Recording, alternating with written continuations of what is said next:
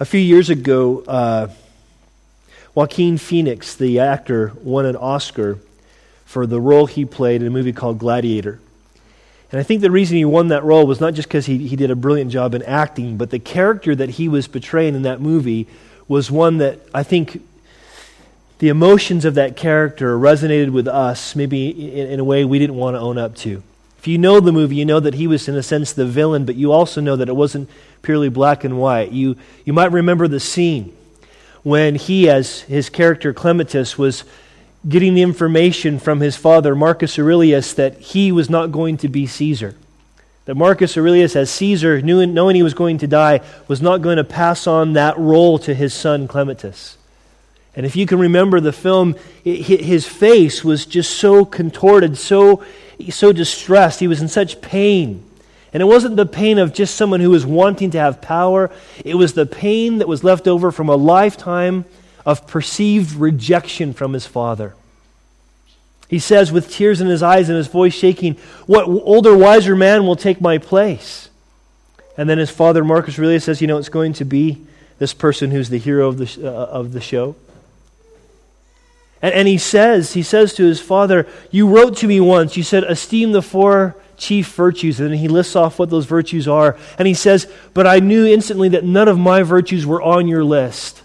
And he weeps and he, he's, he's so crushed because he says to his father, He says, Even then it was this, you didn't want me as your son.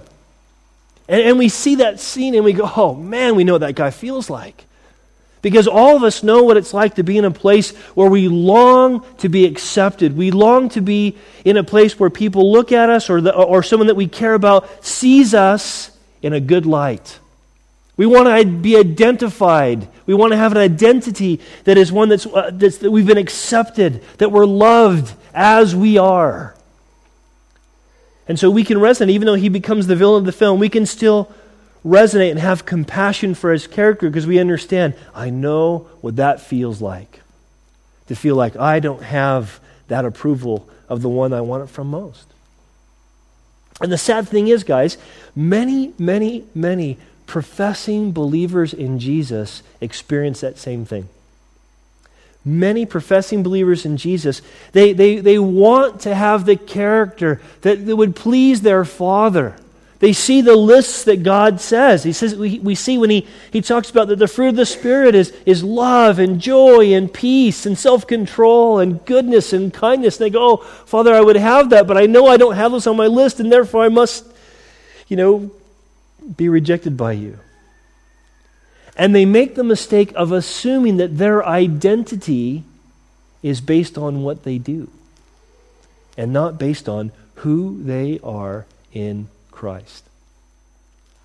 And so, what Paul's doing here in, in, in this last part of chapter 3 and, and, and, continuing to sort of talk about the, the reality of being justifi- justified by faith alone in Christ alone and, and tying that to Abraham as our father, he, he, he, he talks about this reality of, of who we actually are in Christ.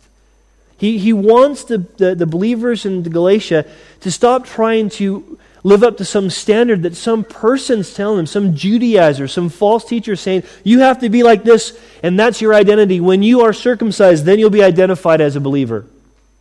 When you fulfill this role, then you'll be identified as a child of God. And he's saying, no, that's not it. Your identification as a child of God doesn't come from what you do, it comes from what Christ has done. And so that's what we're going to talk about today. He starts off with this phrase in verse 26. He says, For you are all sons of God through faith in Jesus Christ. Now we're going to see in these first few verses how our identity is simply received through faith in Christ Jesus. Our, our very identity, who we are, is that which we receive. We receive an identity through faith in Jesus Christ. You receive that. Now, in saying this, it, it seems almost too good to be true.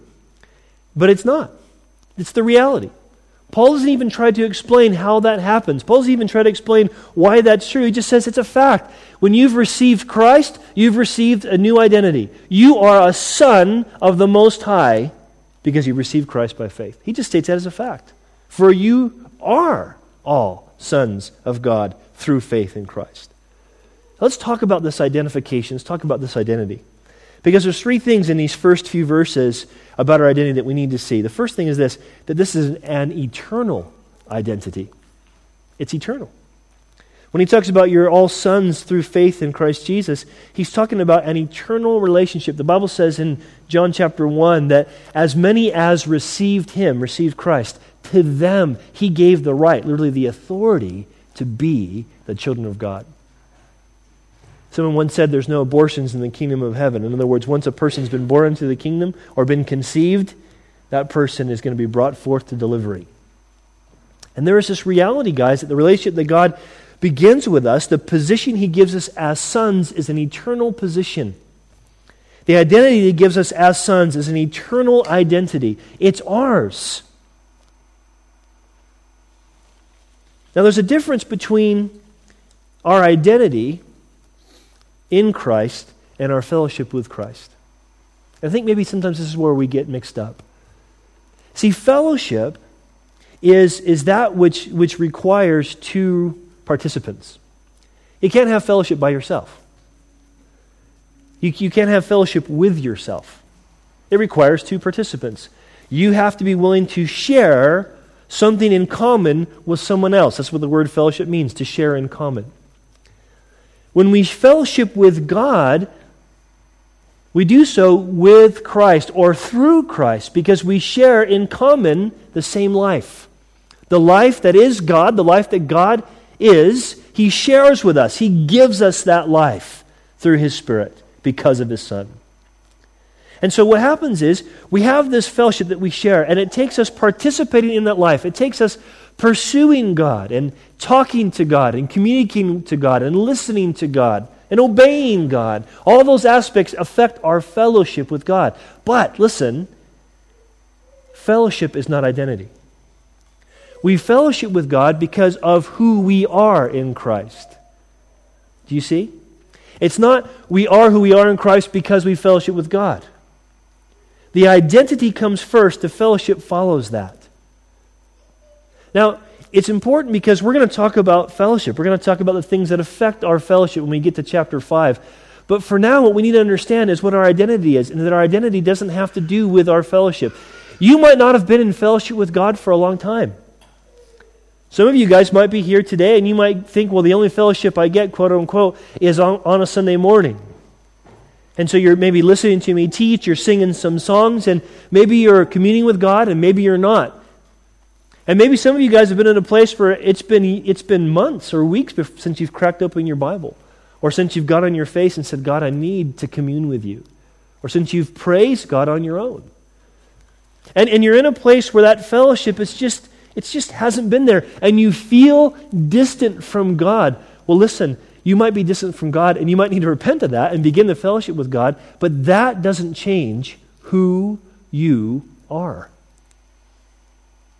You are a son or a daughter of God through faith in Jesus. It's an eternal relationship.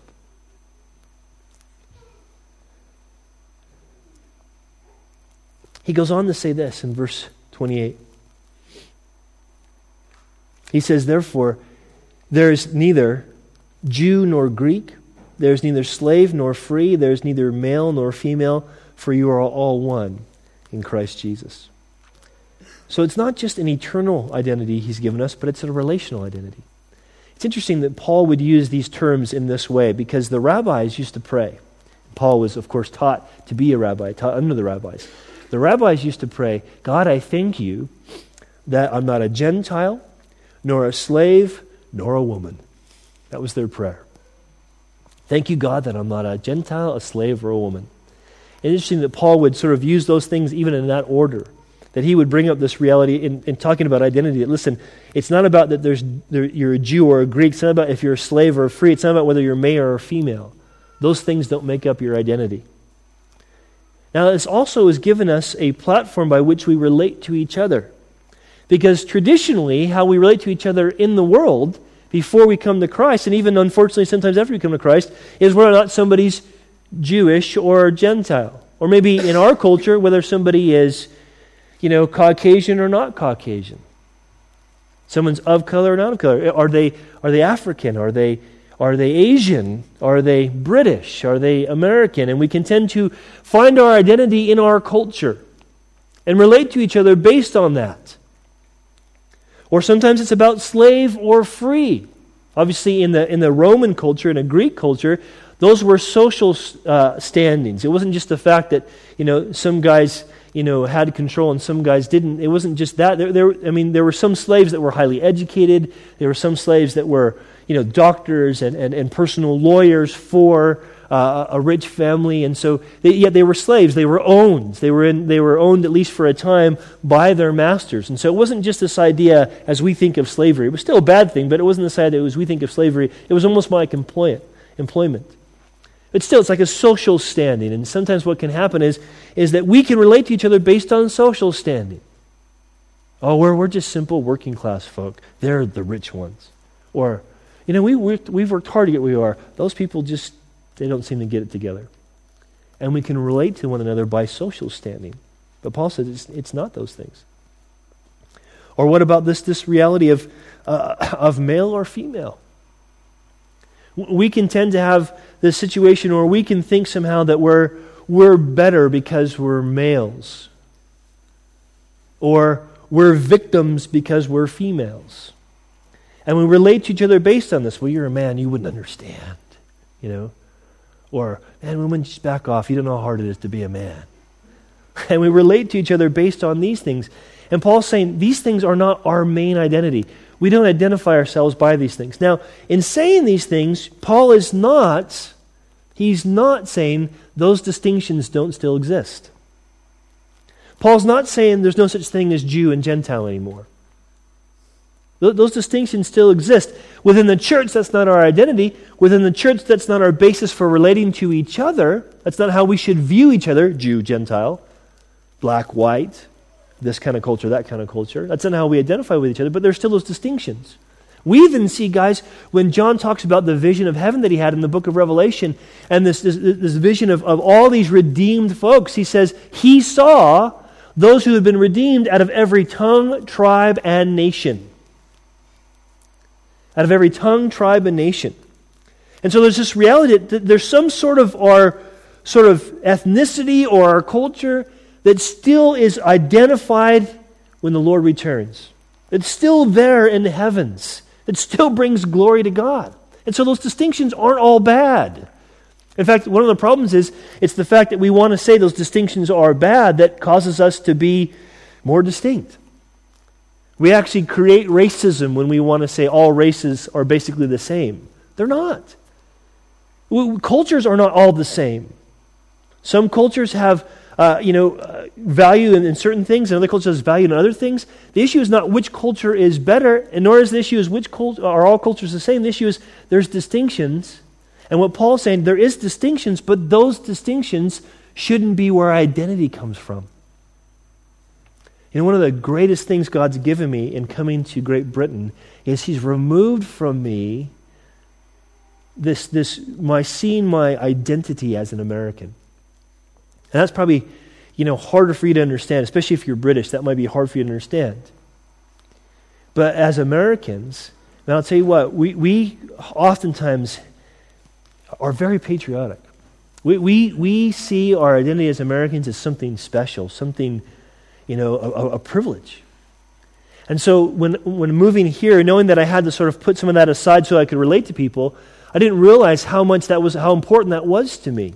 It wasn't just missing my family, my friends, or the kind of culture I was familiar with. I really saw that as part of my identity. And God, in His grace, has allowed me to sort of put that aside. You know, I'm, I'm glad to have been raised in America. I still have favorable feelings towards my home country, but I'm not an American, I'm a Christian. It's interesting as well because when Paul talks about when Paul talks about in verse 26 about as many of you were baptized in the Christ, he's talking about receiving an identity. It's interesting because he talks about if you've been baptized in Christ, you've put on Christ. And there's a lot of debate. Uh, is he talking there about water baptism or not? Now, I hope this doesn't sound like a tangent, but it's important to the context. I don't think it's talking about water baptism per se. The Bible says in the book of Ephesians there's one baptism. The Bible tells us in 1 Corinthians that we've all been baptized into Christ by the Holy Spirit. Yet the Bible speaks of a water baptism that's a baptism of repentance that John gave. The Bible also speaks of the baptism that we have, a water baptism in Christ. So which one is it? Well, I think it's all those. It's the reality that the Holy Spirit has baptized us into Christ. The Holy Spirit's done this work by giving us this new life. He's regenerated us into the body of Christ. And when we're baptized in water, listen, when we're baptized in water, we are just publicly declaring, This is my identity. In fact, that phrase to put on Christ is a phrase that, that's used to describe what a Roman soldier would do when he became a soldier. You guys may or may not know that in Rome, not everyone was a soldier, and the soldiers weren't necessarily a separate class all the time. If Rome was not at war, Rome did not have an army. I don't know if you guys knew that. And, and, and when Rome was not at war, which is hardly ever, uh, nobody was a soldier. But when Rome was to go to war, when they were to enforce the Pax Romana, they would then begin to recruit soldiers. And they would handpick those soldiers. And those soldiers would come and they were to take an oath, a solemn oath. And when they took the solemn oath, they would agree to eat a certain way and be a certain way and fight a certain way. And when they took this oath, they would put on their armor. And as they put on that armor, they were saying, Listen, I've made an oath. I'm committed to, to, to be a soldier of Rome. And now, in putting the armor on, I'm identifying that fact. In other words, there was first a commitment. There was first a receiving of that call. Will you be a soldier of Rome? Yes, I will be a soldier of Rome. There was a first a receiving of that, and then there was an outward manifestation of that by putting on the armor. And when Paul uses this idea, or when he talks about this idea of as many have been baptized as put on Christ, he's given us that picture. That when we have got to a place where we knew we need a Savior, we personally need a Savior, and we cry out to God because God, by His Spirit, opened our eyes to our need and opened our eyes to the sufficiency of what Jesus has done, and we said, Lord, save me, that God did that. He saved us and baptized us into the body of Christ. And then when we're baptized in water, we are saying publicly, This is my identity. I'm a soldier of Christ. I'm a follower of Jesus. Baptism, water baptism, doesn't make you that, it just identifies you as that. It just confirms the reality. Now, I say that because you have this, this point, that, this thing that Paul's trying to bring out, which is that, you know what? Our, our eternity, or I mean, our relationship with each other, our identity, this relational identity that we have, is not based on the fact that well, I was baptized in this church or I was baptized by this church. It's based on the fact that Christ has, or the Holy Spirit has baptized us into Christ. We just acknowledge that by baptism. That's important, guys, because most of you here were not baptized in this church. Many of you were, but most of you weren't. You were baptized in a different church. And that's okay. Because your identity is not because you were water baptized by some Presbyterian guy or some Baptist guy or some C of E guy. The, the, your identity is based on the fact that Christ has baptized you into his body, into his family. And your identity is now you are brothers and sisters. I don't remember what Hoy and I were talking about when we had this conversation a couple of weeks ago. But we were talking about something. and I remember I made the statement to her uh, to the fact of, well, you, you know, it's like the fact is, you and I are brother and sister. I mean, and I knew that. I've known that intellectually about all of us. But for some reason, when I said it, it really hit me. I just sort of, it sort of struck me that I'm talking to my sister. My sister, who was raised in Singapore, but is my sister in Christ. And it really just moved me. I just thought, wow, this is really cool. I have a sister from Singapore. I have brothers and sisters from Great Britain and Africa and Kyrgyzstan and all over the place. And my relationship is based on that identity. They are my brothers and sisters. You see, we are always wanting to relate to each other based on, well, this is the way we do ministry. Or this is the church that I was baptized in. Or, or this is the, the, the, the, place that I call my church home, where really our connection is so much bigger and deeper than that. It's a reality that we are all brothers and sisters through faith in Christ. It's a relational reality. One of the things that we have to understand is that in Christ we have this corporate identity. It's not just this idea that I am a child of God it's that we are in Christ his children. There's a corporate identity, there's a personal responsibility. Each of us has to put our individual faith in Christ, each of us has to choose to believe. But there's a corporate identity. We've been born into a family.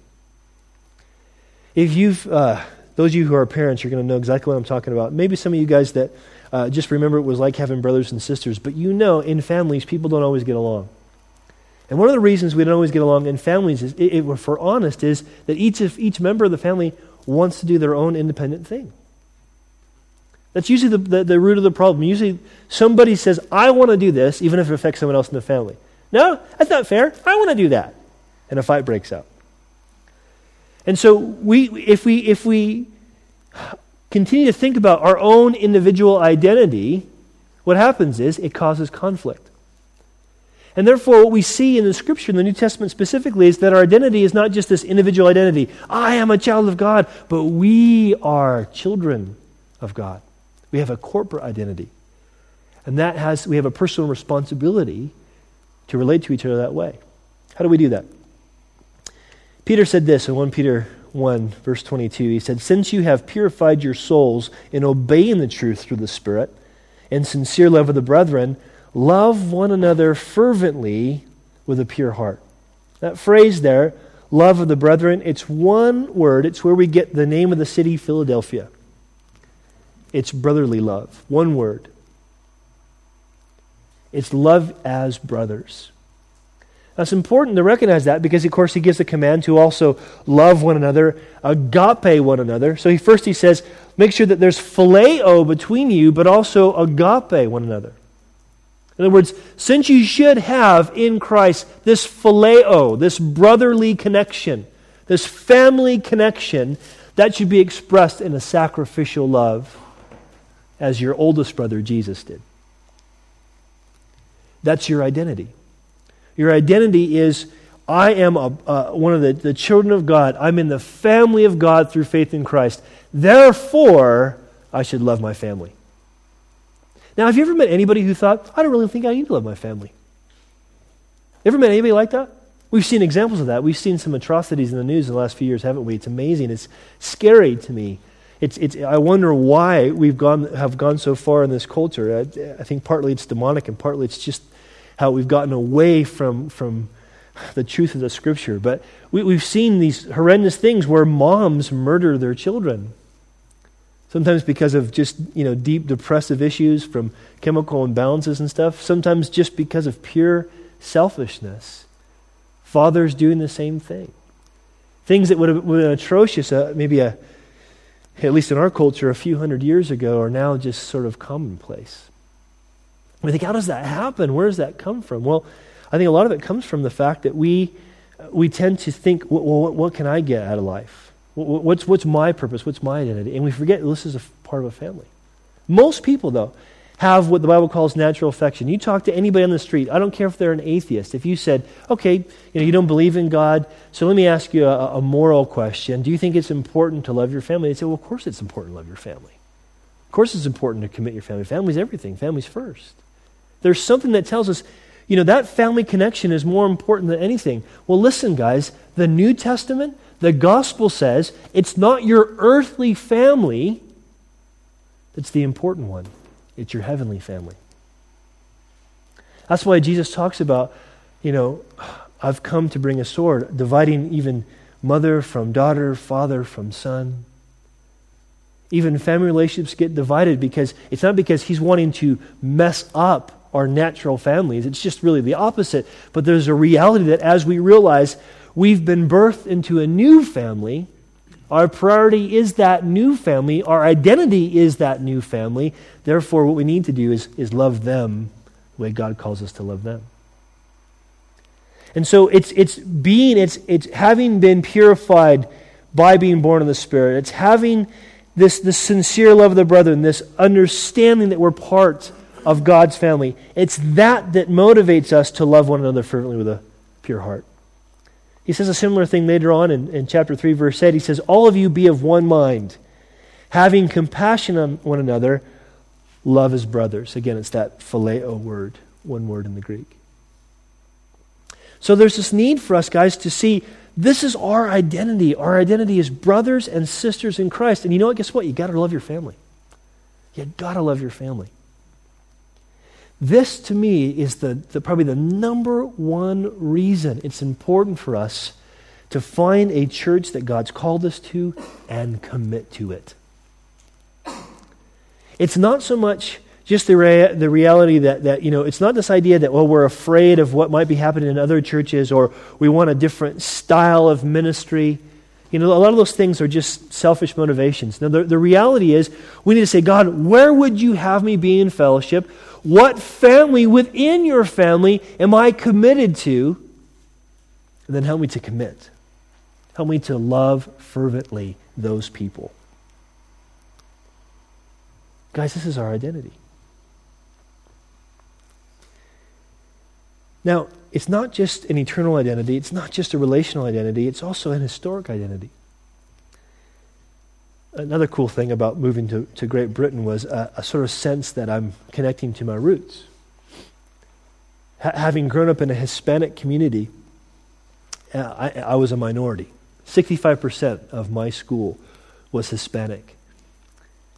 And so uh, I, I, was a minority. I was one of the, the, you know, just one of the Caucasian kids so much was it obvious to me I was a minority growing up, and it was it was uh, more I was uh, I was more of a minority in elementary school. By the time I got to high school, it was not so much of a minority, but when I was in elementary school, it was even more so. And I remember lying to my friends and telling them I was Mexican. I, I made up this story. I made up the story that my parents were on a vacation when my mom was pregnant, and they they couldn't get back home, and so I was actually born in Mexico. So all my Mexican friends were all, Puro Mexico, all right, we knew you were with us, Holmes. You know, and it was like we were really close, you know. I just wanted to be Mexican. I mean, I did, and it, was, and it wasn't just because I felt like I stood out. I, I looked at their culture and I thought, oh, I want to be that.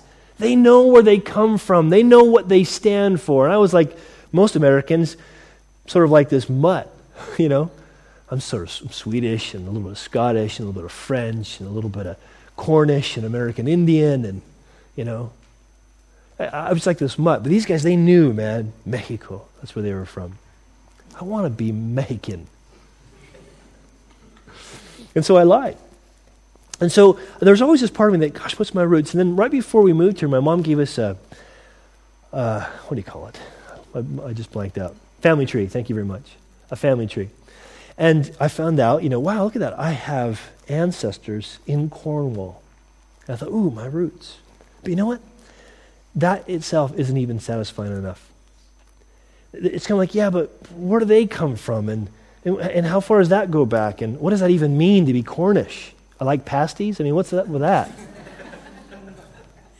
and it's, what's, what's great, guys, listen, is that Paul here is, is saying to these Galatian Gentiles, he's saying, listen, and in verse 29, he says, And if you are Christ, then you are Abraham's seed and heirs according to the promise. You know what he's saying to them? Listen, you don't just have an eternal identi- identity in Christ, you don't just have a relational identity in Christ, you have an historic identity in Christ. You are descendants of Abraham by faith. That's your identity. See, guys, because our identity isn't so much about what sort of DNA runs through my veins. Our identity is what sort of faith is in, in my heart. Whom do I trust? Who is my Father? My Father is the God and Father of our Lord Jesus Christ. If you receive Christ as your Savior, your Father is the God and Father of our Lord Jesus Christ. Abraham's father was the God and Father of our Lord Jesus Christ. That's your history. Now, if you look at your family tree, look back and you read Old Testament history, you know you're looking at your family tree by faith. A lot of messed up people. And it's encouraging to know, oh, Lord, thank you that I'm not accepted because I'm in Abraham. Thank you I'm accepted because I'm in Christ, the same way Abraham was accepted. But that's your identity. Now, it's important, guys, to see this because you know what? When we try to find our identity in something else or someone else, we're undermining the identity that's been given to us in Christ. When we try to find our identity not in, in that which is eternal, in Jesus, then we're trying to find our identity in what's temporal. People ask you, so, you know, I, I heard you say something about God. Are you religious? Well, um, I, I go to servants' church. Is that your identity? Man, I sure hope not. It's kind of a lame identity, to be honest. I go to servant church. Oh, really? Where's your church? Well, we actually don't have a building. Uh, I mean, you sort of have to explain why you meet in this school, and everyone's like, what's up with that? And no, your identity is not that you're part of servant's church. That's a temporary identity. Your identity is that you're in Christ. Are you religious? Nah, not really. But I'm in Jesus. I'm, a, I'm a child of God because of Jesus. That's my identity. Now, we don't say that because we think we sound weird. Well, guess what? You sound weird when you say go to servant's church. So you might as well just say, well, no, I'm not religious, but I do have a relationship with God through Jesus. I am his child. Why is that any weirder than saying I go to church? It's true. It's eternally true. If, you're not relating to one another based on being brothers and sisters, what do you do? You relate to each other based on football or music or what's your favorite pub or a million other different things. That doesn't go very well, does it? If you guys have ever done that, you find that you relate to each other on the basis of football until you find out you love opposing teams. And the relationship's a little bit shaky there, isn't it? Go Ipswich. What? This happens. You relate to each other on music until you disagree about what's good music and what's not good music. I mean, th- there's no foundation if you don't see your relational identity in Christ. And even historic guys, when we start looking for a cultural identity in anything else but the fact that we are saved by grace alone through faith alone in Christ alone, it just everything breaks down. No, God wants us to see. Paul's wanting these guys to see this is your identity. Your identity is in Christ. Again, Peter, what does he say? Peter wrote, But you are a chosen generation, a royal priesthood. Notice, a holy nation. His own special people. Why? That you may proclaim the praises of him who called you out of darkness into his marvelous light. Now, guys, I want to make sure that you understand something, okay? These praises and the good works we do, those things do not define our identity, they only demonstrate it. Look what happens in chapter 4, verse 1.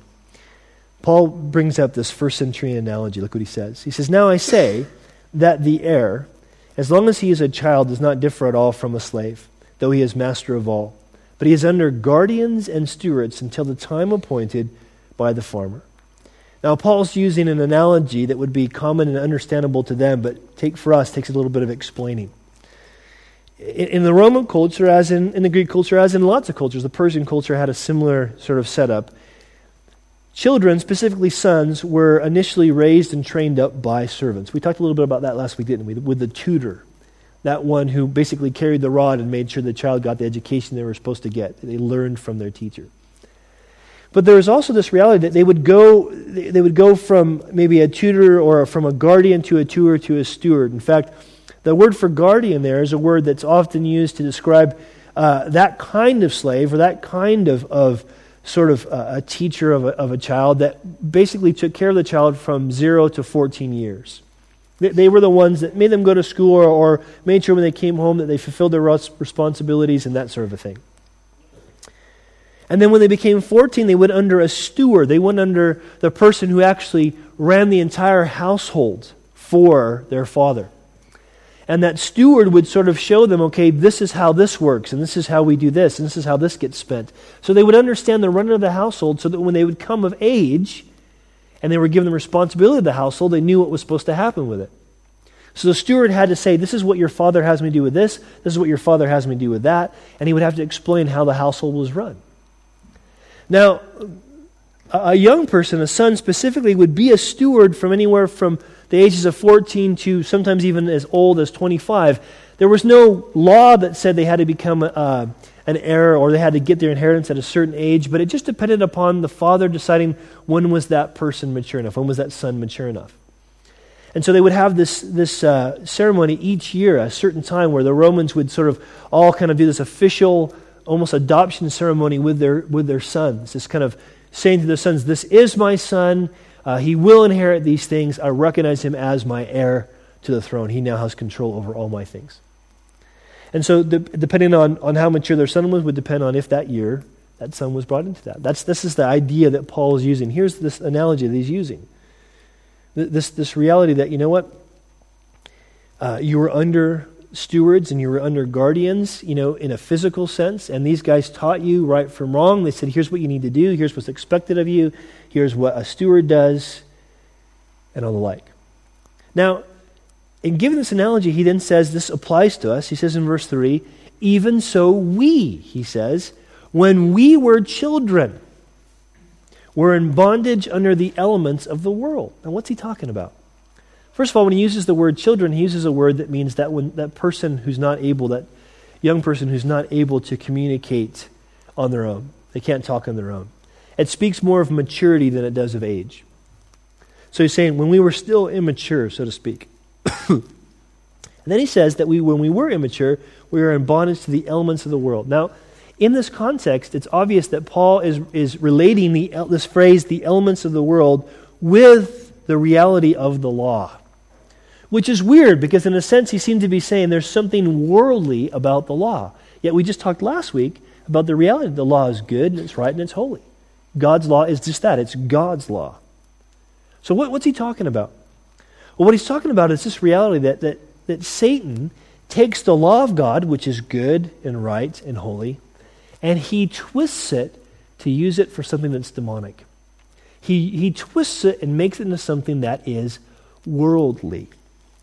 Now, we'll see later on, uh, Lord willing, next week, where he talks about the beggarly elements of the world and not being under bondage to them again. And he's talking, of course, to Gentiles who didn't keep the law but had their own religious activities.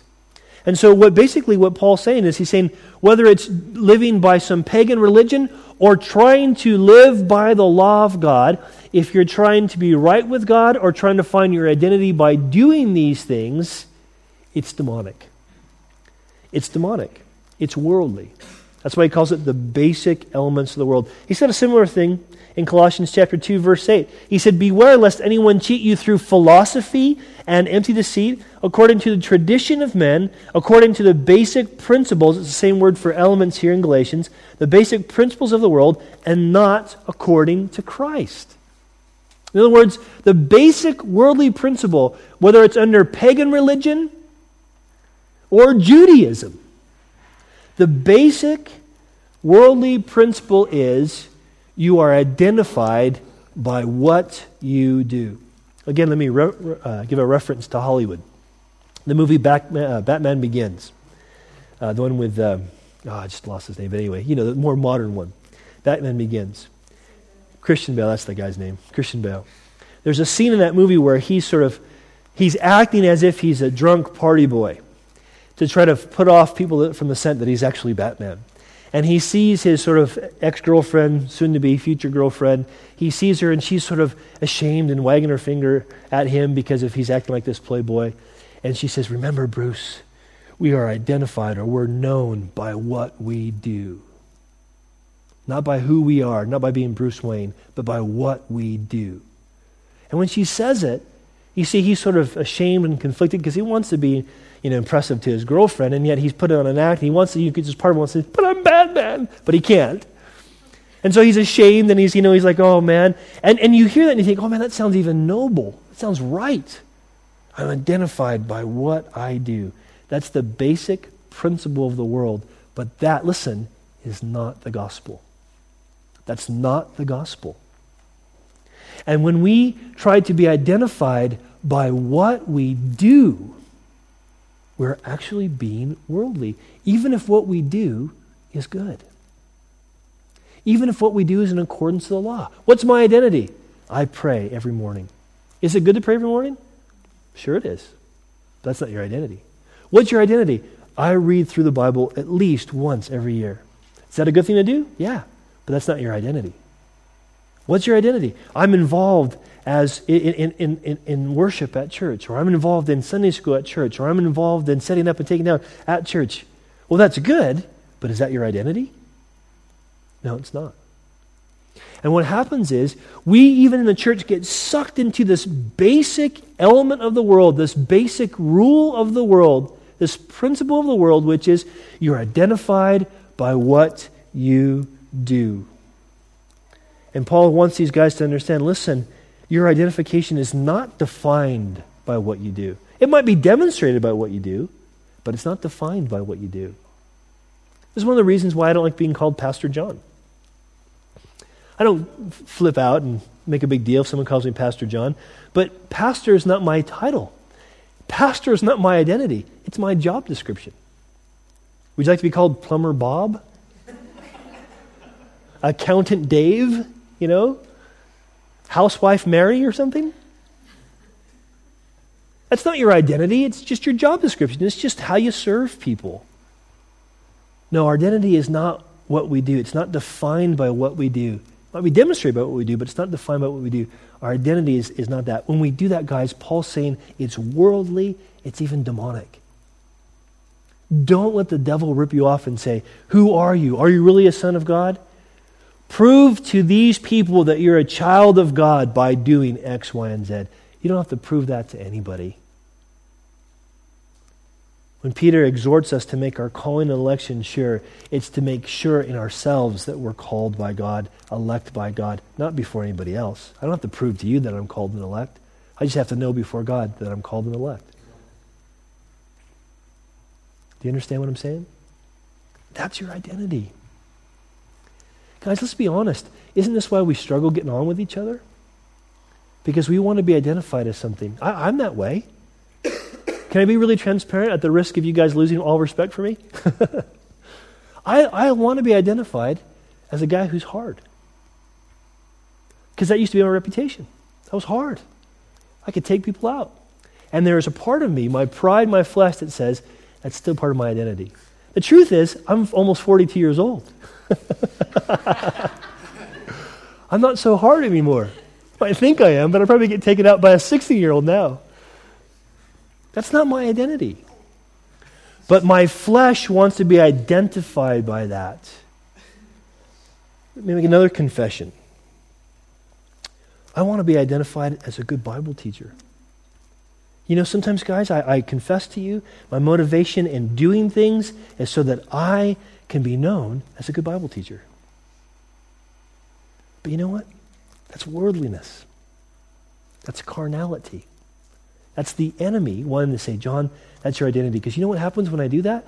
Then on those Sundays where I just really bomb, or on those Fridays when I really blow it, which happens more often than I like to admit, it happens. I go home going, I am nothing. I'm a loser.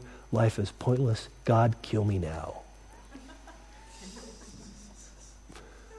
Now, you laugh at me, but you do the same thing about your hair, girls, or about your body type, or about your place in the office, guys, or about how much work you received.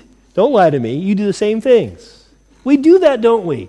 And what Paul wants us to get through our fat heads is that that is earthly, sensual, and demonic. It's not the gospel. The gospel frees us from that.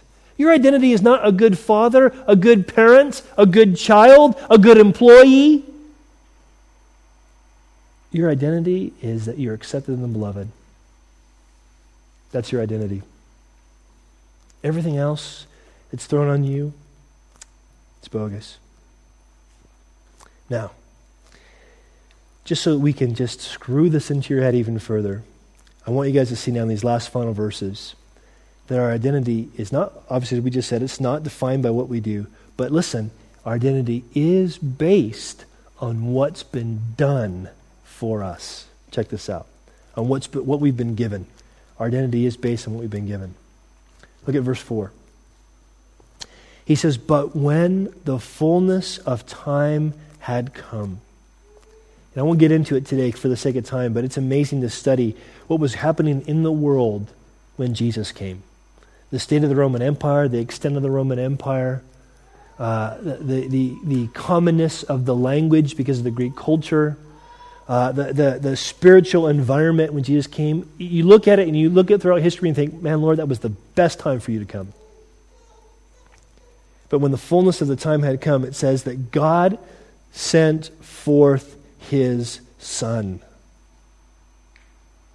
Paul's saying, listen, remember your identity is not about, it's not defined by what you do, but about what God did for you, about what God gave you. And the first thing you need to see that God gave you is he gave you his son.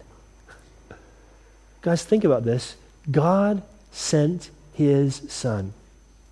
Now we do know, because Jesus is God the Son, that he is God, that this is, in a very real sense, God himself saying, Here I am, I give you myself. And it's interesting that Paul would do this, that he, he would first say, God sent his son, bringing up this reality that, that, of his deity. But then he says, God has sent his son, listen, born of a woman. What's that speak of? His humanity.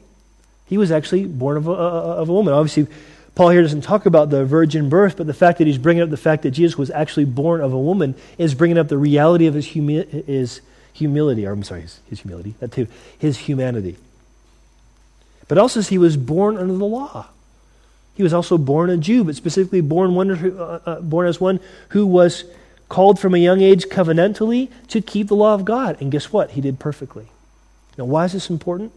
It's important because Paul says God sent his son, his own son, who was born of a woman, born under the law for this purpose. Verse 5 to redeem those who are under the law, that we might receive the adoption as sons.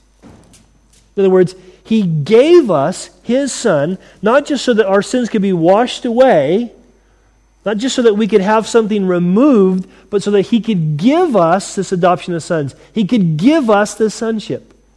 He gave us His Son so He could give us His sonship. Check this out. The author of Hebrews says, It was fitting for Him, speaking of God, in bringing, notice, many sons to glory to make the captain of their souls perfect through sufferings. Do you understand, guys, when he says many sons, that he is, in a sense, equating us positionally to Jesus? Do you understand that even though Jesus is the only begotten Son of God, that being in him, you now have a position of sonship with him? You've been adopted into an equal standing. It doesn't mean you're God. it Doesn't mean you become part of the Godhead, but the privileges of the Godhead are yours. It sounds almost too good to be true, doesn't it? It sounds almost cultic, doesn't it? No, that can't be. No. No, that's a bit heavy. That sounds almost new age. That can't be. I thought we were wretched sinners. Come on, remind us again that we're wretched sinners. Okay, you're wretched sinners. But guess what?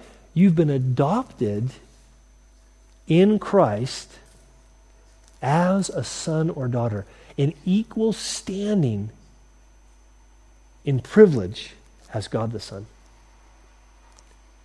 In equal standing in privilege. He gave his son to give you that adoption. But he didn't just give you a son. Look at verse 6. And because you are sons or sons and daughters, he God sent forth the spirit of his son into your hearts, crying out, Abba, Father. If his son is his provision for our identity, his spirit is his assurance for our identity. God sent his spirit, God the Spirit, given to you as a believer, indwelling in you as a believer, to assure you that you belong to him. Guys, this is why understanding the work of the Spirit is so important. The very assurance of your salvation, the very knowledge that you do belong to God, is wrapped up in the work that the Holy Spirit does. Paul says a similar thing in, in Romans 8:15. Listen, he says, "For we did not receive the spirit of bondage again to fear, but you received, listen, the spirit of adoption by which we cry out, Abba, Father." Interesting because here in Galatians he says, "The spirit of the Son cries out, Abba, Father." And in, and in Romans, he says, But we cry out. Which is it? It's both.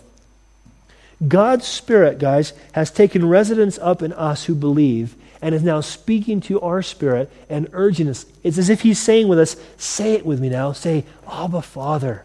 Cry out to God as your Abba, Father. Cry out to God as your daddy.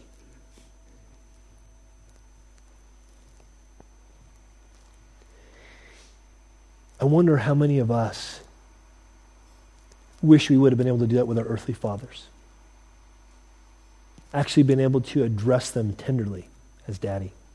maybe we did when we were quite small, but something happened in the relationship for some reason, and that seemed to be gone, and we, we wish that was so again. I think part of the reason why we have such a hard time with our earthly fathers is not just the reality that fathering has, well, it's kind of gone the pot the last several generations. Because I think it's, it's always been hard to be a father. I think part of the reasons it's so difficult for us to get to, fa- to get along with our fathers is because we are looking to receive something from our earthly fathers that we can only get from our heavenly Father. We're looking for a sense of identity, a sense of acceptance that we can only get from our earthly Father. And I think when Paul talks about this reality of God sending his Spirit, he's reminding the Galatians, don't you know, when these Judaizers say to you, you're not really a child of God, he really doesn't accept you as a son or daughter, that they're lying to you and you're already accepted. That the Judaizers were taking advantage of their desire to be connected with their Father and manipulating them away from the gospel. And Paul saying, no, the gospel is God has given you his Spirit, and his Spirit is not only changing you, but telling you constantly you can cry out to God as your Father. Guys, listen.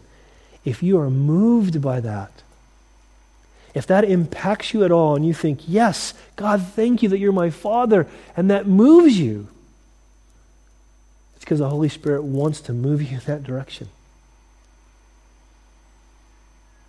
I know that, that broken relationships, especially with our dads, are very painful. But don't you see that what you need is not to have that relationship restored as much as to know that you're in right relationship with your Heavenly Father?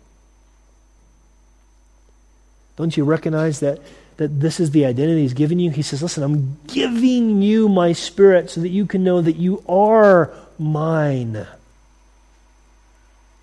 Bible says God only chastens those who are His. So when you are convicted by the Holy Spirit that you cannot continue in a certain direction, praise God that He is your Father and He loves you enough to deal with you. The Bible says that the Bible teaches that we can only know the truths about God if the Holy Spirit opens our eyes to those truths. So if you understand the grace of God in your life, thank your Heavenly Father that He's given, your, given you His Spirit so that you can know those things. Do you cry out? Not just whisper, not just maybe dare wish to be it to be true, but do you cry out with God's Spirit? Yes, God, you are my daddy. You are my father. Because that's where God wants to bring you. That intimate, that real, right now. Guys, that's your identity. I'd be willing to bet there's times when my kids don't feel like they're my kids or don't feel like they measure up. I'd be willing to bet there's times like that because I think all kids probably feel that way with their parents. But you know, if they ever came to me and said to me, Dad, I'm sorry that I'm not a good enough daughter or I'm not a good enough son, my heart would be devastated, absolutely crushed. Because I would never want them to think that their identity as my child has anything to do with them doing what I want them to do. I want them to do what I want them to do because they are my sons and daughters, not to make them my sons and daughters. Is the Spirit of God working that in you? Is the Spirit of God working that in you? Is the Spirit of God crying with your spirit where you desire to say, Yes, God, you're my daddy? Because if that's not happening, if that's not happening, You need to go back to the basics of the gospel. You need to go back and say, Lord, why? I need this, Lord. Now, some of you might be thinking, John, that sounds very experiential, like you're really encouraging some sort of an experience. Well, you know, Paul didn't say that the, that the Holy Spirit just testifies calmly or, or peaceably. It says crying out. The word is crying out. There is a, a experiential crying out that the Spirit of God produces in our hearts that we know that we're His. The day I got saved, I knew I was going to be in heaven forever. Why? The night before, I was doing things that don't deserve being repeated. And yet I knew. Why did I know? Because the Spirit of God testified to my spirit that I could cry out, You're my Father. You're my Father. I know my Father. Do you have that? Guys, God wants that for you. He says this in verse 7, and I'll close with this. He says, Therefore, you are no longer a slave. Yeah, but I keep falling into sin. I keep yelling at my kids. I keep looking at things I shouldn't look at. I keep drinking to excess. I keep lying to people. I keep neglecting the Lord. I must be a slave. Do you or do you not believe that what Christ has done for you is sufficient? Yes or no, man? Do you believe that when Jesus died on the cross, that paid for your sins, past, present, and future? Do you or do you not believe that the righteousness that you need from God has to come from God because it has to be the righteousness of God, and that can only come from a, a free gift. Do you believe that? Yes or no? Do you believe that your identity is in Christ alone? Yes or no? Guys, the Lord wants you to be free. He doesn't want you to keep trying to think my identity is about I'm going to su- succeed in these things. I'm going to accomplish these things. I'm going to make God happy if I do this. That is not who you are. That is a lie. Who you are is God's child. He's given you his son, he's given you his spirit. You're no longer a slave but a son. And he says in verse 7 and if a son, then an heir of God through Christ. Paul said this later on in Romans chapter 8. Not only that, not only do we have the Spirit in us crying out, Abba, Father, but we also, who have the first fruits of the Spirit, even we ourselves groan within ourselves, eagerly waiting for, notice, the adoption. And what's the adoption? The redemption of our bodies. See, guys, here's the reality we still live in that tension of the already and the not yet. We are already adopted as sons and daughters, equal in privilege to God the Son. And yet we are not yet in that place of in, being in intimacy with God as God the Son is with God the Father. We don't have yet that intimacy with the Father because why? Because we still have these bodies that within them still have this sinful nature. We have a new nature. The Holy Spirit caused us to have new life, and we have a new nature, and there's like this war going on, which is also chapter 5 of Galatians. But we still have this old nature, and because we have this old nature, we long, we groan within us for when this body will be given up for a new one. When our adoption is complete and we dwell with Him forever, we long for that. Not only do we long for that, guys, listen, but we expect that. Do you know the word hope in the New Testament means expectation? We don't use hope that way in English. We think hope like wishful thinking. But the word hope in the New Testament means expectation. I expect this. Do you expect to be in a place one day where you'll never want to sin again? Do you expect to be in a place one day where God will embrace you as a child with the same passion and the same fervency and the same acceptance as he does Jesus? Do you expect that for your future? Because that's your inheritance now. You see, guys, when you understand that your identity is only in Christ, it's only because of what He's provided for you in the gospel. When you understand that, you know what happens? You expect that inheritance. You expect that inheritance. And you'll be able to say, as Paul said to the Philippian church, for me to live is Christ, to die is gain. Bring it on. Hit me with a truck. I don't care. Let me get whatever disease I need to get. Whatever. It's going to be difficult. Don't want to go through it. But the bottom line is, at the end, it's going to be great because to die is gain because I have an inheritance as a child of God. And I'm a child of God only because of what Christ has given me. That's the gospel. I know what you guys are believing. That's what I'm believing. Guys, let's reject the stupid religion that we hold on to. And let's embrace what we've been given in Christ. We are his sons and daughters.